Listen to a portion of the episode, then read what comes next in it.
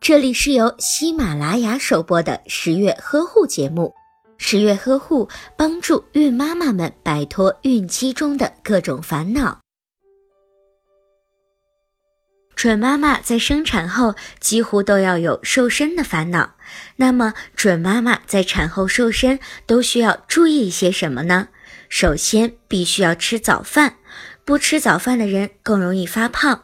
经过一夜的睡眠，身体单方面消耗能量，急需要早餐来补充能量。如果不吃早饭，午饭的时候就会不知不觉地吃下过多的食物，而多余的能量就会在体内转化为脂肪。其次，中午一定要吃饱。中午不吃饱，到了晚上就会感觉到饥饿。所谓的晚上要吃少，就很难做到了。最后，晚上一定要尽量少吃，而且晚餐的时候尽量不要吃肉食、甜食以及油炸食品，可以适当的喝一些清淡的面汤、米汤就可以了。如果您在备孕、怀孕到分娩的过程中遇到任何问题，欢迎通过十月呵护微信公众账号告诉我们，这里会有三甲医院妇产科医生为您解答。